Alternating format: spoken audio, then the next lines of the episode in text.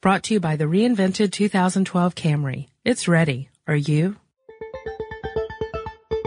Get in touch with technology with Tech Stuff from HowStuffWorks.com.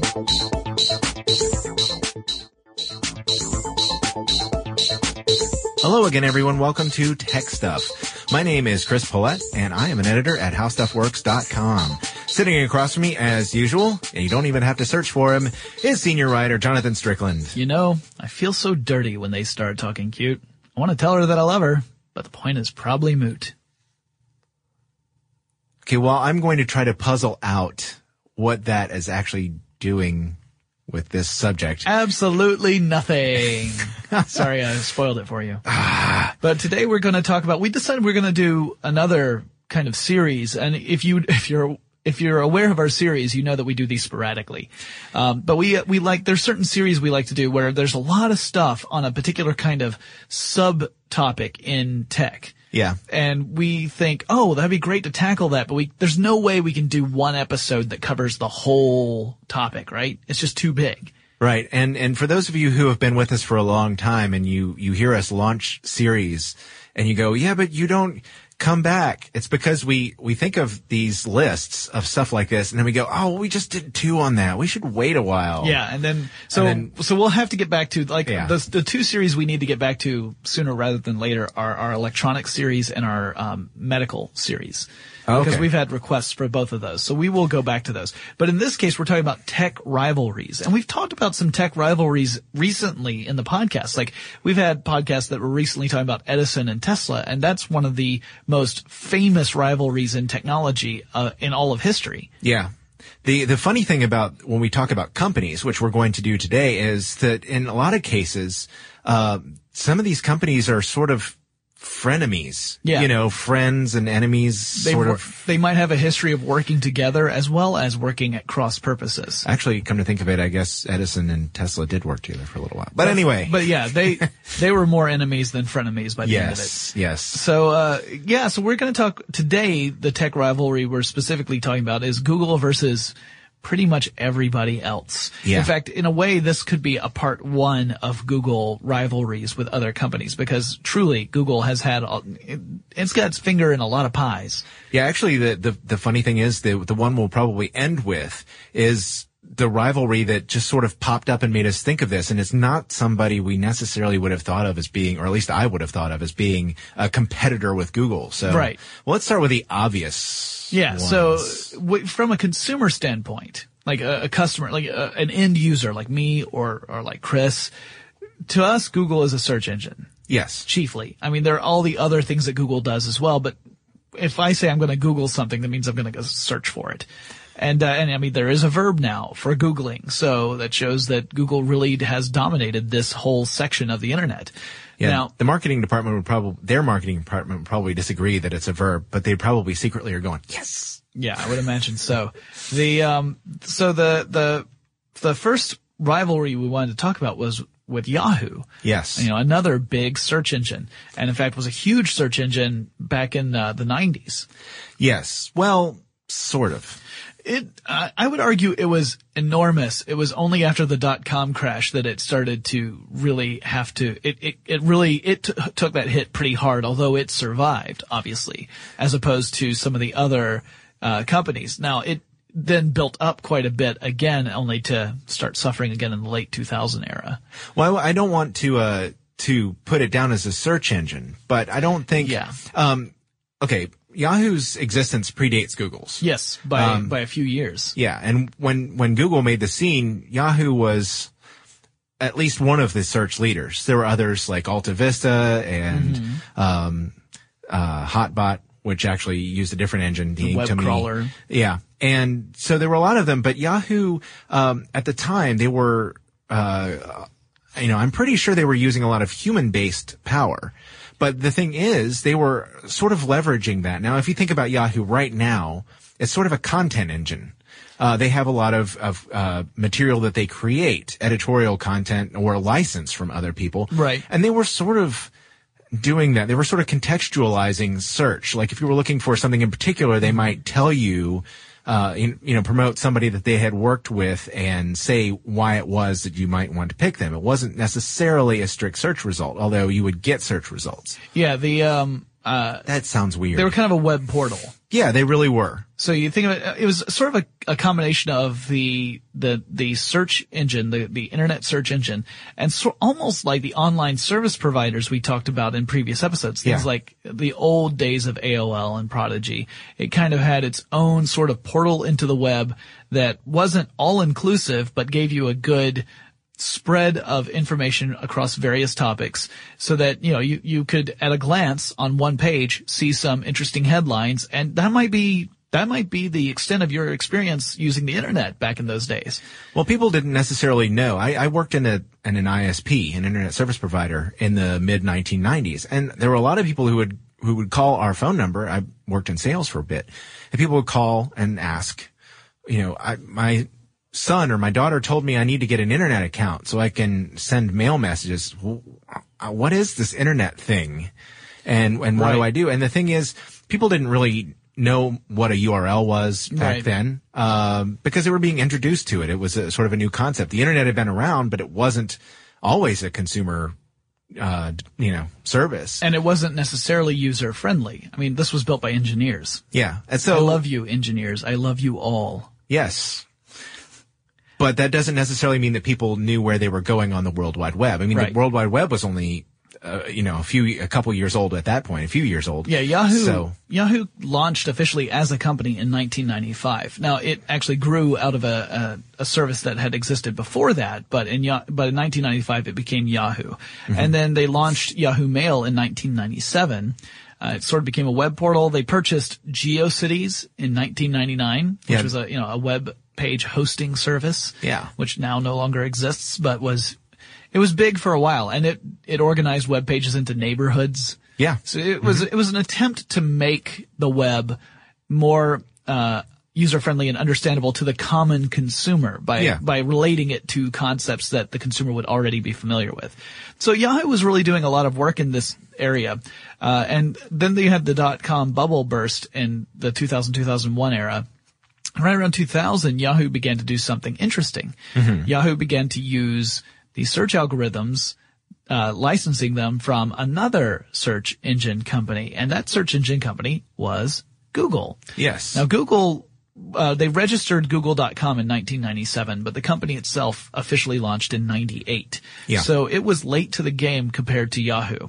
But Google's service was uh, considered to be one of the best on the web. For one, Google was able to index millions and later billions of web pages. Yep. And it had a very stripped down, simple user interface. Mm-hmm. I mean, it's the same as it is today in the sense that you go to www.google.com, you're going to see the Google logo. You're going to see the search bar and then you just type in your query and you hit search. And plus there's other stuff there too, but it's not much, right? They kept it really stripped down and simple.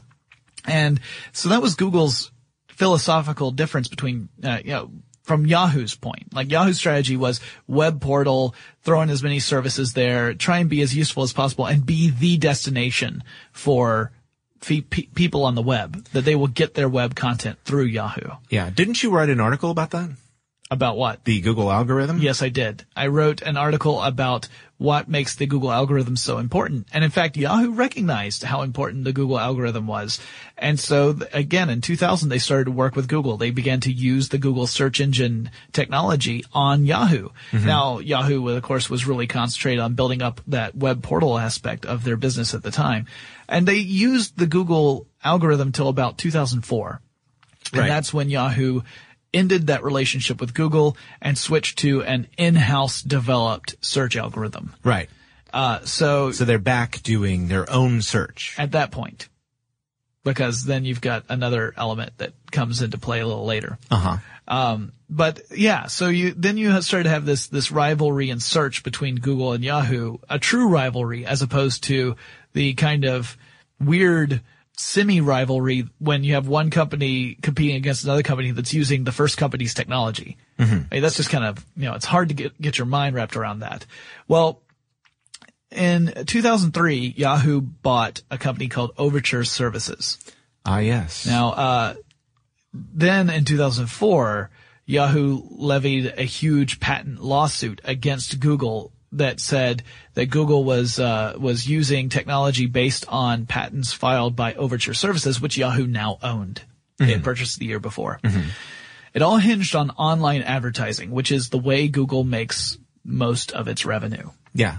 And Yahoo also Yeah. makes quite a lot of revenue on So really, on ads. if if you ask if you ask a, an entrepreneur what Google's business is, they're not going to tell you it's search engine. They're going to tell you it's online advertising. So, uh, and and the you know you yourself, you the user, are the commodity. Right. Then the advertising is the way it generates revenue. So this was a big deal. I mean, Google depended on and still does depends on online advertising for money. So uh, a lawsuit that could potentially, uh, well, throw a, a monkey wrench into the works uh, as far as online advertising goes was a, a huge problem. Well, eventually they settled that lawsuit, and uh, Yahoo was granted a perpetual license to use these these technologies to Google, and Google in turn gave some stock to Yahoo. Uh, Google stock to Yahoo. Actually, the two companies own stock in each other. Um, it's kind of interesting, but uh, one wonders if perhaps Yahoo maybe folded a little too easily because since then Yahoo has had some problems uh, to the point where they've had massive layoffs and the company itself has been devalued massively over the years. And there's been some very highly publicized political struggles within Yahoo uh, over the the last couple of years as well, and and a lot of struggling at the executive level at Yahoo. And so uh, then you've got a point in 2008 where Google and Yahoo had reached an agreement in which Yahoo could use Google advertising on Yahoo pages. So again, you've got like this weird relationship where they're kind of competing against each other, and then they're kind of Yahoo wants to depend on this. Well, I mean, this is all good news for Google because they're going to get money using their you know licensing out this this advertising technology. But there was one little tiny problem. Oh. Yeah, the United States Department of Justice said that this smacked of uh, monopoly as far as advertising on the web goes, and so they struck it down through antitrust laws. Yeah. So this agreement never came to fruition. Uh, and then uh, eventually you get to the point where we reach today. According to Business Insider, the, the, the most recent figures I could find for the market share for search has Google with 65.7% of all online search. All uh, the world around? Yeah. Okay. And Yahoo 15.7%. Okay. So, and then you've got, you know who's in third place? Yes. Bing. Bing. 13.9%. Now, Google is more or less plateaued. It, it hasn't really gained or lost a significant percentage of that market share in quite some time. Yeah. It's, it's kind of lost a little bit, but not a whole, not a lot. Yahoo has been in a very, very slow gradual decline. Bing has been in a climbing uh, pattern, and Bing is starting to steal some search traffic or search uh, market share from both Yahoo and Google. Yes. Um, more Yahoo than Google, really, at this point. And that actually kind of is another interesting point because you know Microsoft and Yahoo entered into a uh, a ten year agreement not too long ago, in which uh, Microsoft gets full access to Yahoo's search engine for the 10 years. This was related to uh, to Bing to be able to use the the technology that Yahoo had developed to help bolster the Bing search engine. It doesn't mean that Bing is completely based on Yahoo's search engine technology, but it may partially be based upon it. Right. And if you run a search in Yahoo now, if I'm not mistaken, you will get uh, a Bing Yahoo powered search. Yeah. So, 10 year partnership. That was signed, by the way, in 2009. So that would end, of course, in, in uh, another few years. Yeah, Microsoft's live search product had been floundering uh, compared to some of its competitors, most notably Google. Um, you know, you wouldn't necessarily think that Microsoft and Google would be competitors. I mean, Microsoft makes operating system software, productivity software, you know, some electronic devices, the Xbox, the Zune. Hey, wait a minute. What? So does Google. Hmm. Google creates an operating system called Chrome OS and Google has a suite of productivity software called Google Docs. Yeah, this is this is a rivalry I think is heating up Yeah. Uh, and this wasn't around. I mean, when you were talking about just a couple of years ago, that it wasn't necessarily a rivalry. This is Yeah. something that's cropping up now. There was a rivalry as far as search goes, because of course Microsoft had Microsoft Live Search, Right. And then there was a rivalry in web-based email as well, because you had Hotmail, Hotmail. and Live Mail accounts through Microsoft. You had the Yahoo Mail accounts through Yahoo. By the way, Yahoo actually totally redid their their mail system after Gmail launched. Yes. because then that's the other one. You've got Google's Gmail, so you've got these three different, uh, or technically four, if you talk about Live Mail versus Hotmail, uh, four different web email based services.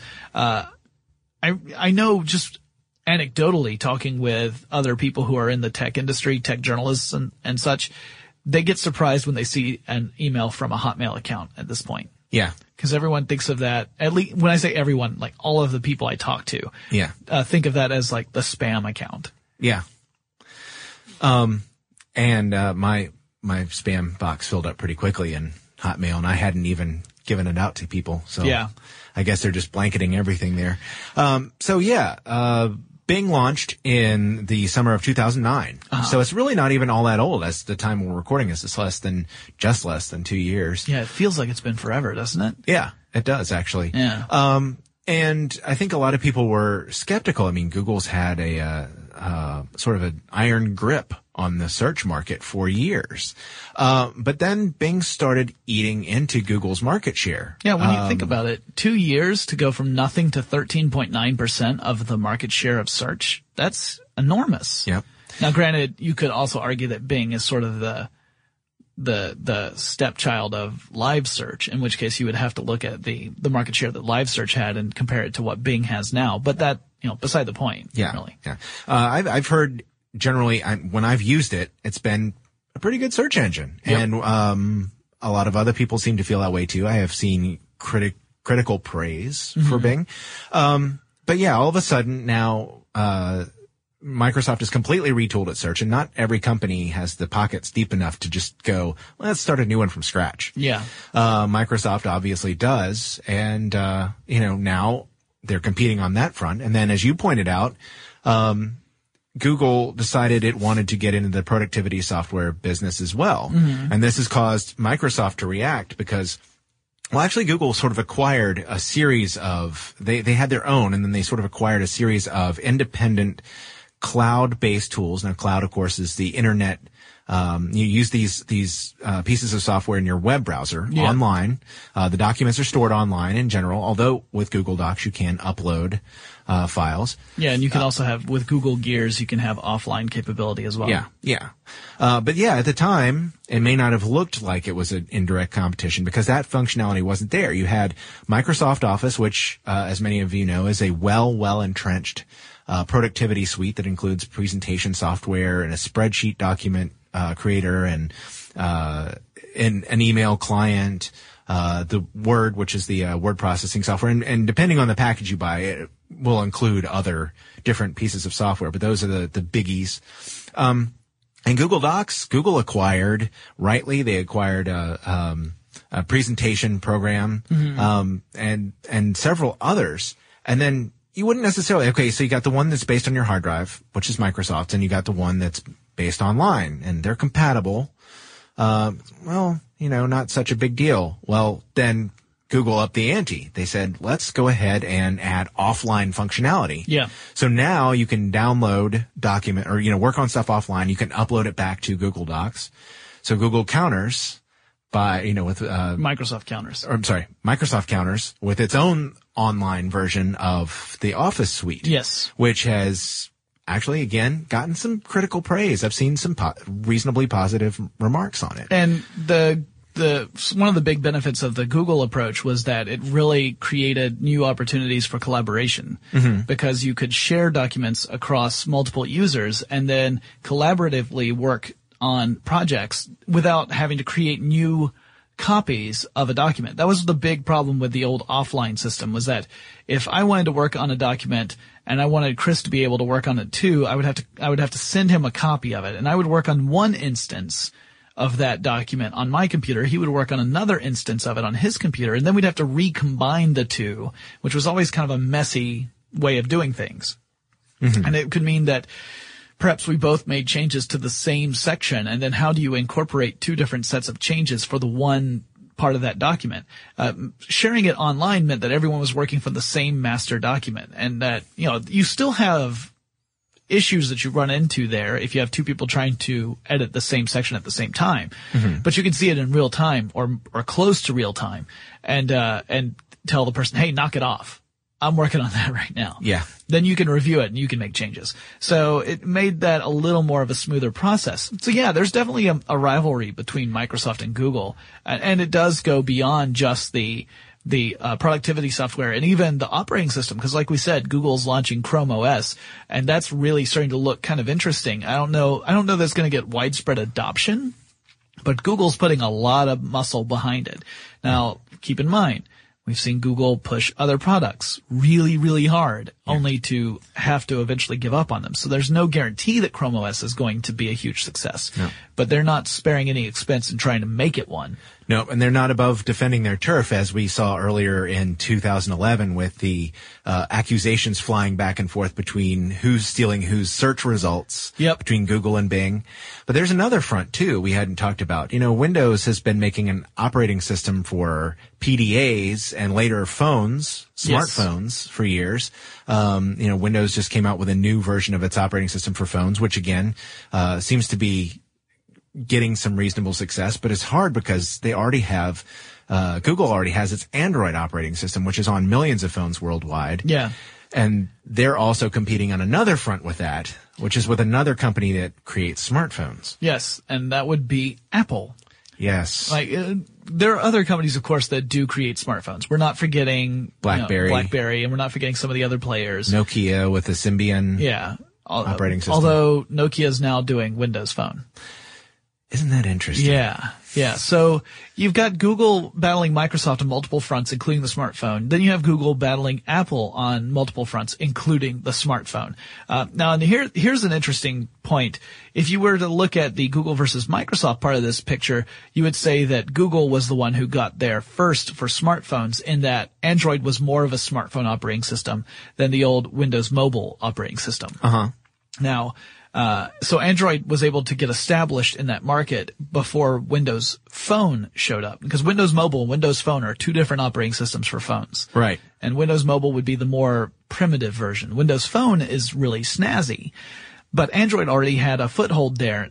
Uh, so the, in that case, you're talking about Microsoft trying to take down a giant, but really Google faced that same problem because in 2007, uh, the iPhone launched in, in June and it wasn't until November of 2007 that the Android phone launched. So the, Apple had a big jump already. You might say, well, that's just a few months. That's not a huge deal.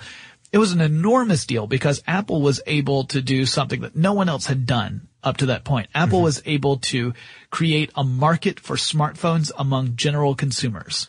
Right, right. Of course, BlackBerry already had a, a pretty big presence you yeah. know, in the in the in the enterprise market for, yes, exactly. for companies, corporate users. Yeah, yeah, because I mean, you know, you might have a PDA, but you'd use it for your personal appointments and things. You don't really necessarily need a smartphone for, and and they were expensive. Yes. At the time too, so you don't you don't necessarily need one for your own personal use, right? Sure. And it wasn't Except, until Apple was able to show it as a consumer device, yeah. not just a corporate device. Now, the key there was to make sure that you still showed it as something that you could do productive work on. Yeah. But at the same time, show it in a really sleek and sexy and fun way. So it had yeah. lots of games and the animation was beautiful and the graphics were gorgeous and the apps that they developed were really, uh, really uh, compelling apps for the most part. There were probably a couple of clunkers in there, but, and then opening up the app store was a brilliant move because now you just created a market for all this kind of software. It, it was really, you know, a great, uh, a great strategy on Apple's part. And they, they could not have done a better job with their launch. Mm-hmm, Whether mm-hmm. you love the iPhone or you hate it, you got to admit that their launch of that product was a complete success. Yeah. Now, and, when, oh, I'm sorry. No, please go ahead. I was going to point out, I, am I'm, I'm amused by this because, uh, you know, a, a, couple years ago, I was asked to write an article. I don't write many articles for HowStuffWorks.com. I only have a, a small handful, but uh, on this this um, column by technology uh, writer Nicholas Carr. Do you remember this? yes, this? I know Carr. And I have to. Uh, I, have, I know of him. I don't right. actually know him. I have to laugh at this because the name of this article is how the Google Apple cloud computer will work. Yes. Because, you know, th- the idea was, and Carr suggested, and at the time it was brilliant. Uh, because, you know, he said Google can supply the cloud infrastructure. Apple can supply the software and the hardware. Which would look amazing. Which would look amazing and Because work Apple- That's brilliantly. what Apple does. Yeah. Apple makes stuff that works and it, they make stuff that looks really, really sleek. Yeah. On the front end, Apple's got, you know, got that. On the back end, Google's got the infrastructure. They know infrastructure. They know cloud computing.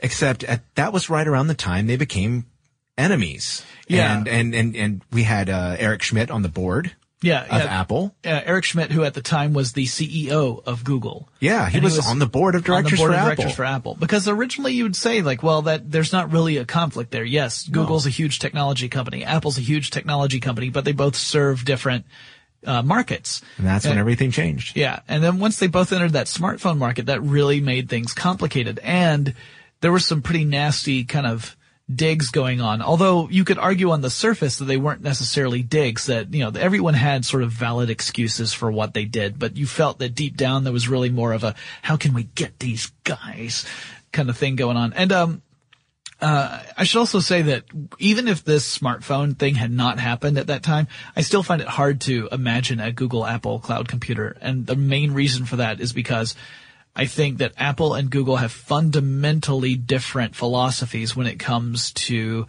the openness of technology.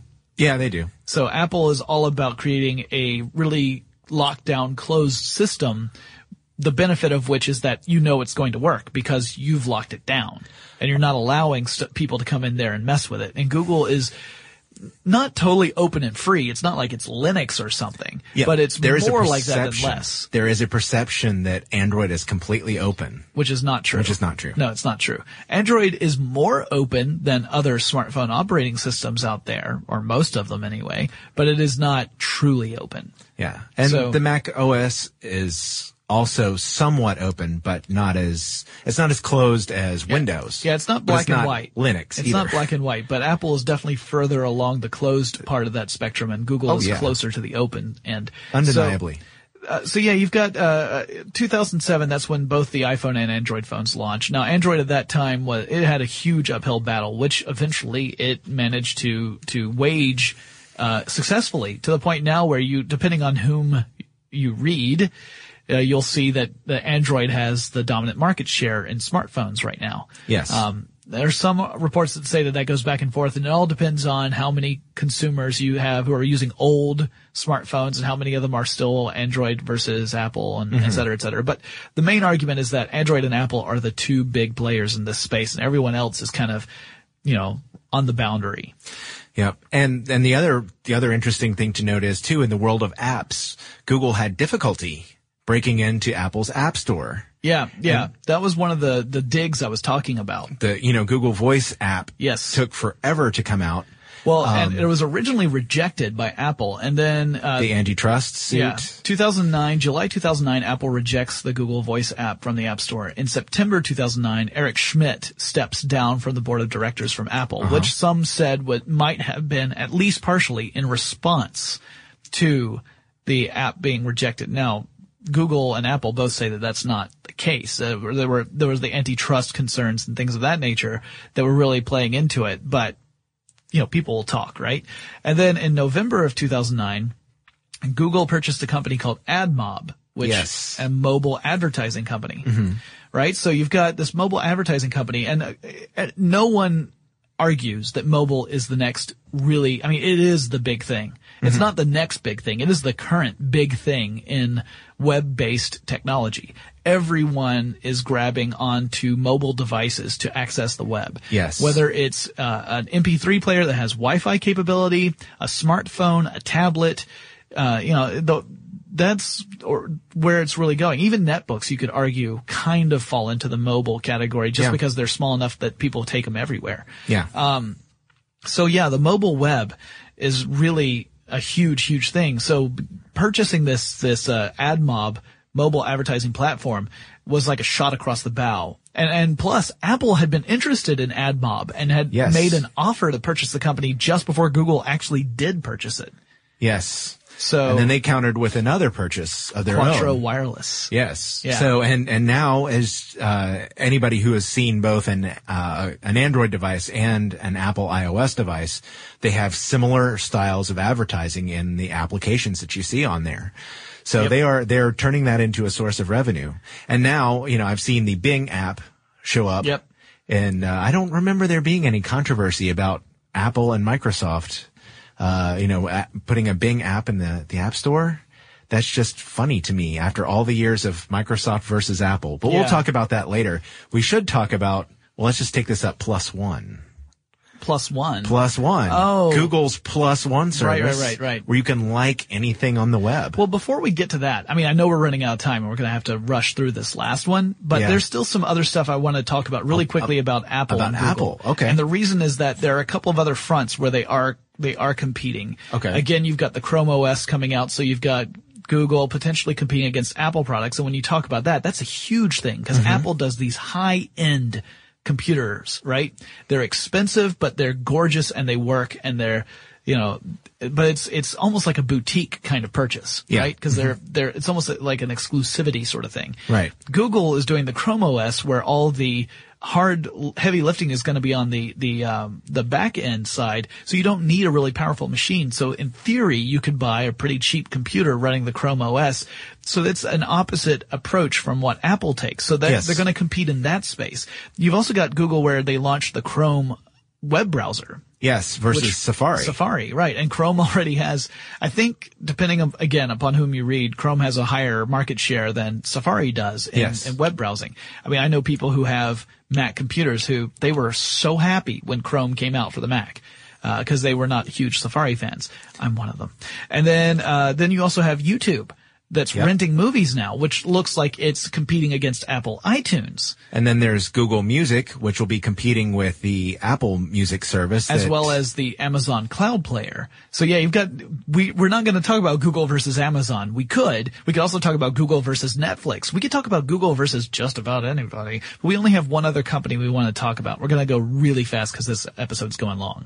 Yeah, it was, uh, it was earlier this year, not so far before we recorded this. Yeah, uh, just a couple weeks. Yeah, when they announced the, well, I was thinking about the plus one Oh, oh, feature. Um, right. That's like a month. And this is, I, I think this sets up what we're about to talk about. Yeah, Because yeah. suddenly, uh, you know how Facebook a few years ago, well, I guess it was maybe a couple years ago, came out with the ability to, uh, use their APIs, their application programming interface. Yeah. And you could install it on your web browser and have people like stuff on Facebook on your own web page Yeah. if you wanted to. Well, that was pretty cool, right? So if you had a Facebook account and more than 500 million people do, um, probably more than that now. Yeah. I, I might be able to make that 600 million. But you know. incorporate that into a web page and then suddenly someone from Yes. Facebook says, Oh, I like this. They like it. It shares it on their wall and then all of their friends can come and read your page. It just meant that there was an additional way to funnel people in to see your content, which is interesting because previously the way that people would come and see content there are two main ways right? Mm-hmm. They would come to some sort of homepage to a site where they visit over and over and over again mm-hmm. or they would use search. Right. well, now you've got a third way, which is socially driven uh, uh, avenues to get to content. So either you share it on Facebook where you say, "Hey, there's this great website, go here," or you go to a website that has that incorporated like button and it does it for you.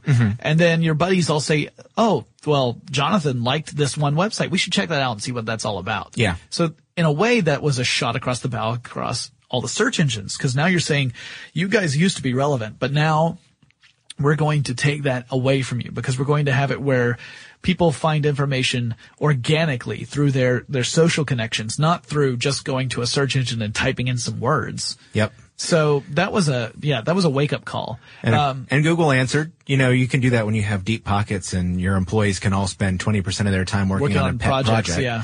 Um, with the plus one system. Yeah. Uh, so suddenly now Google is competing because you can, you know, plus one basically means, hey, I like that too. Yeah, that link that link is really useful. So Add I'm going me. to say that out of all the search results I got for this particular query, this is the one that I think is the best. I'm going to plus one that. And then when one of your friends comes on, someone who has a, you know, who's one of your contacts comes on and does a similar search, they're going to see that if they get their search result page up, they're going to see the search results that got uh, the most plus ones from their friends. And it, it- again, it's kind of like a socially driven thing. And they can even see like it, which of their friends plus one did. So they'd say, oh, like, you know, Jonathan was searching for, uh, uh, fluid dynamics and said that this one video on non-Newtonian uh, fluid was really cool. So I want to, I want to check this out. And then you could plus one it. And then it, again, it's so kind of on. Social, so yeah, it's socially driving up the searches. Now, someone else coming in and searching that same query may not see that because they're not your contact. So it's, it's, it's not, it's not like Wild West out there. It's not Right. going to completely, uh, uh, game the system for Google search results because that's one thing Google does not want to do is mess with their algorithm so much that it becomes useless.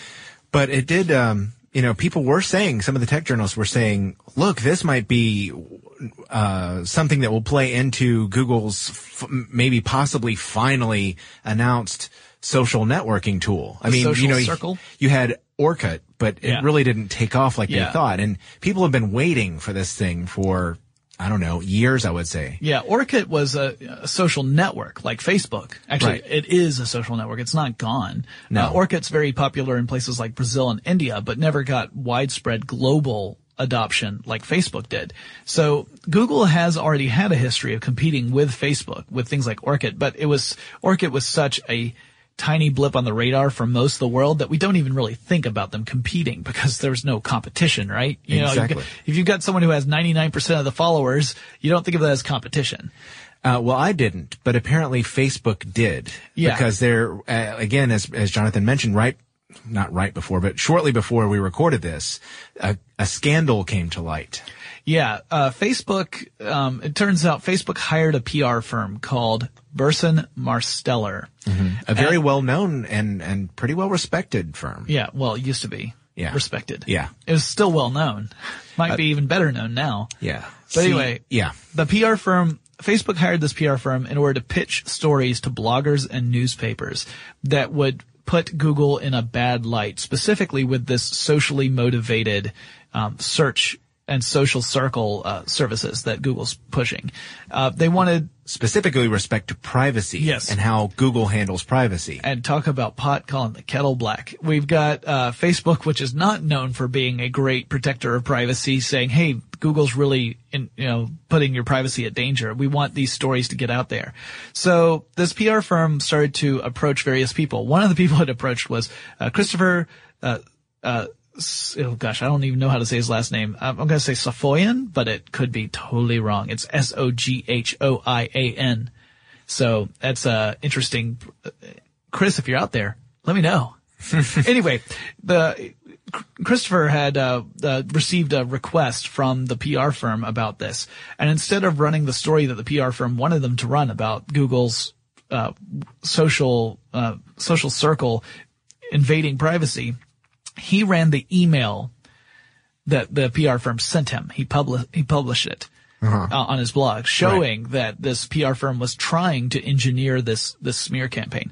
USA Today, same sort of thing. USA Today got a, a request for a story pitch about a similar kind of thing, and instead they decided to publish a story about the the smear campaign. Right. And that's when the story really broke across all channels. And, uh, uh, then later on, the PR, the PR firm itself was caught removing negative comments from its own Facebook page. Yes. And that helped spurn the, the, uh, scandal even further.